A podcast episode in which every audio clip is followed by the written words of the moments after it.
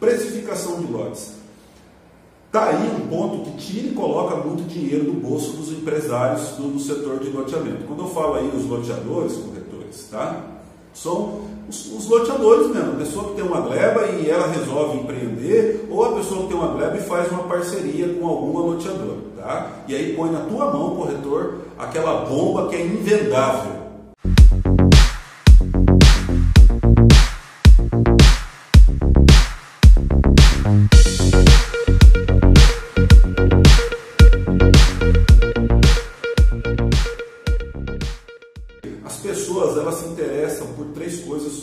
Dentro de um lote. Inclusive, você pode replicar isso aí para várias outras situações, bem como apartamentos, casas e condomínios horizontais, etc., terceiros.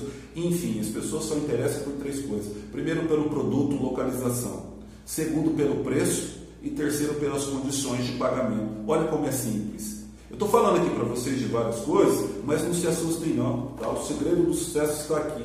Tá? Aqui você consegue encontrar todas as variáveis, todas as condicionantes, para você ter conhecimento e começar a empreender amanhã. Isso mesmo, para começar a empreender amanhã e faturar muito alto com isso. Né? Mas vamos lá. Primeiro, então, se o cliente se interessa por produto, localização, segundo preço e condições de pagamento. Ah, o Wagner, eu não estou reinventando a roda, só estou deixando ela mais bonita, tá com design diferente, mais leve para você. Por quê? Porque é fato, é isso. Claro que cada um desses três você pode fazer ali o diagrama de Chicago, caso é feito, e ficar vendo as variáveis de cada um. Só que é muito simples de você entender, tá? Que tem muitos empreendedores que querem o melhor dos dois mundos. Né? Aí solta para a imobiliária, para o corretor fazer milagre. E o corretor e a imobiliária não faz milagre, até porque você, corretor, corretora, não convence ninguém. Simplesmente você supre uma demanda, você supre uma necessidade. O mundo são das perguntas e não das respostas. Tá? Põe isso na sua cabeça. O mundo é das perguntas e não das respostas. É as perguntas que movem o mundo, não as respostas. E aí você se eu creio, né, depois vocês coloquem no comentário aqui, que vários corretores imobiliários já passaram por isso. Você chega, você, muitas das vezes, é o último a saber, é o último a ser comunicado sobre o preço. Por quê? Porque está cheio de professor de Jesus por aí. O cara que fez um loteamento na década de 80, 90, nos anos 2000, agora nos anos 2020 ele quer lançar e acha que é a mesma coisa. Pessoas com relação a preço e valor mudaram. E só você, corretor de imóveis, quando eu falo só você, eu não estou puxando o saco da sua categoria porque eu sou corretor, não. Tá? Até porque nas minhas pesquisas de mercado, quando eu sou contratado a fazer, olha só, um corretor que faz pesquisa de mercado. E por que, que você só atua com vendas? Eu atuo com assessoria, pesquisa de mercado, aprovação de projetos, aproximação de pessoas, quando eu acho as áreas e junto as pontas ali do negócio. Eu atuo em várias frentes do business e faturo alto com isso. Isso tem resolvido a minha vida financeira.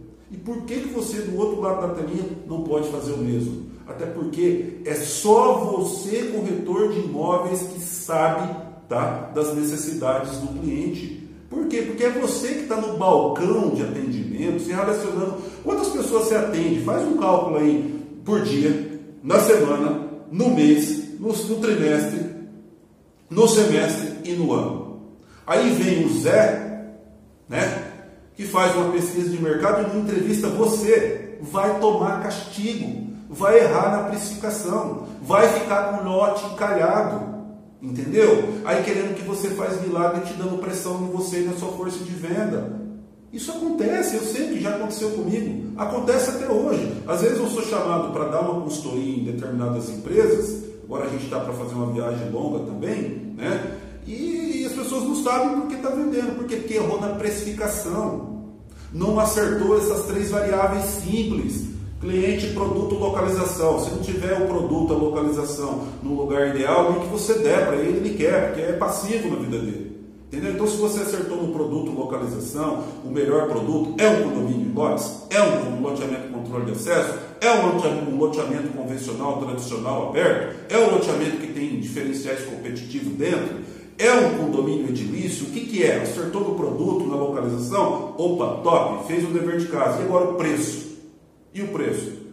Os empresários, e eu me coloco nisso porque eu já fui idiota assim, Né? A gente quer o melhor dos dois mundos. Eu quero colocar o mínimo de dinheiro possível e ter o maior retorno possível. Um dos grandes erros, porque o empreendimento ele precisa também é, ter a percepção de valor. O cliente ele tem que ter essa percepção de valor, senão não rola, entendeu? Então, ou seja, eu acerto no preço e aí nas condições de pagamento eu falho. Por quê? Porque eu, eu coloco sem entrada, ou eu coloco uma entrada muito alta, ou eu nas condições de pagamento, né, eu, só fiz pesquisa de mercado, entrevistei poucas imobiliárias e poucos corretores, quando no muito não entrevistei nenhum, que é quem detém o mercado, quem, quem sabe as dores do mercado. Por que, que você não está convertendo muito? Muitas das vezes pode ser por técnica na abordagem, etc. Mas a maioria das vezes está relacionado ao preço e às condições de pagamento.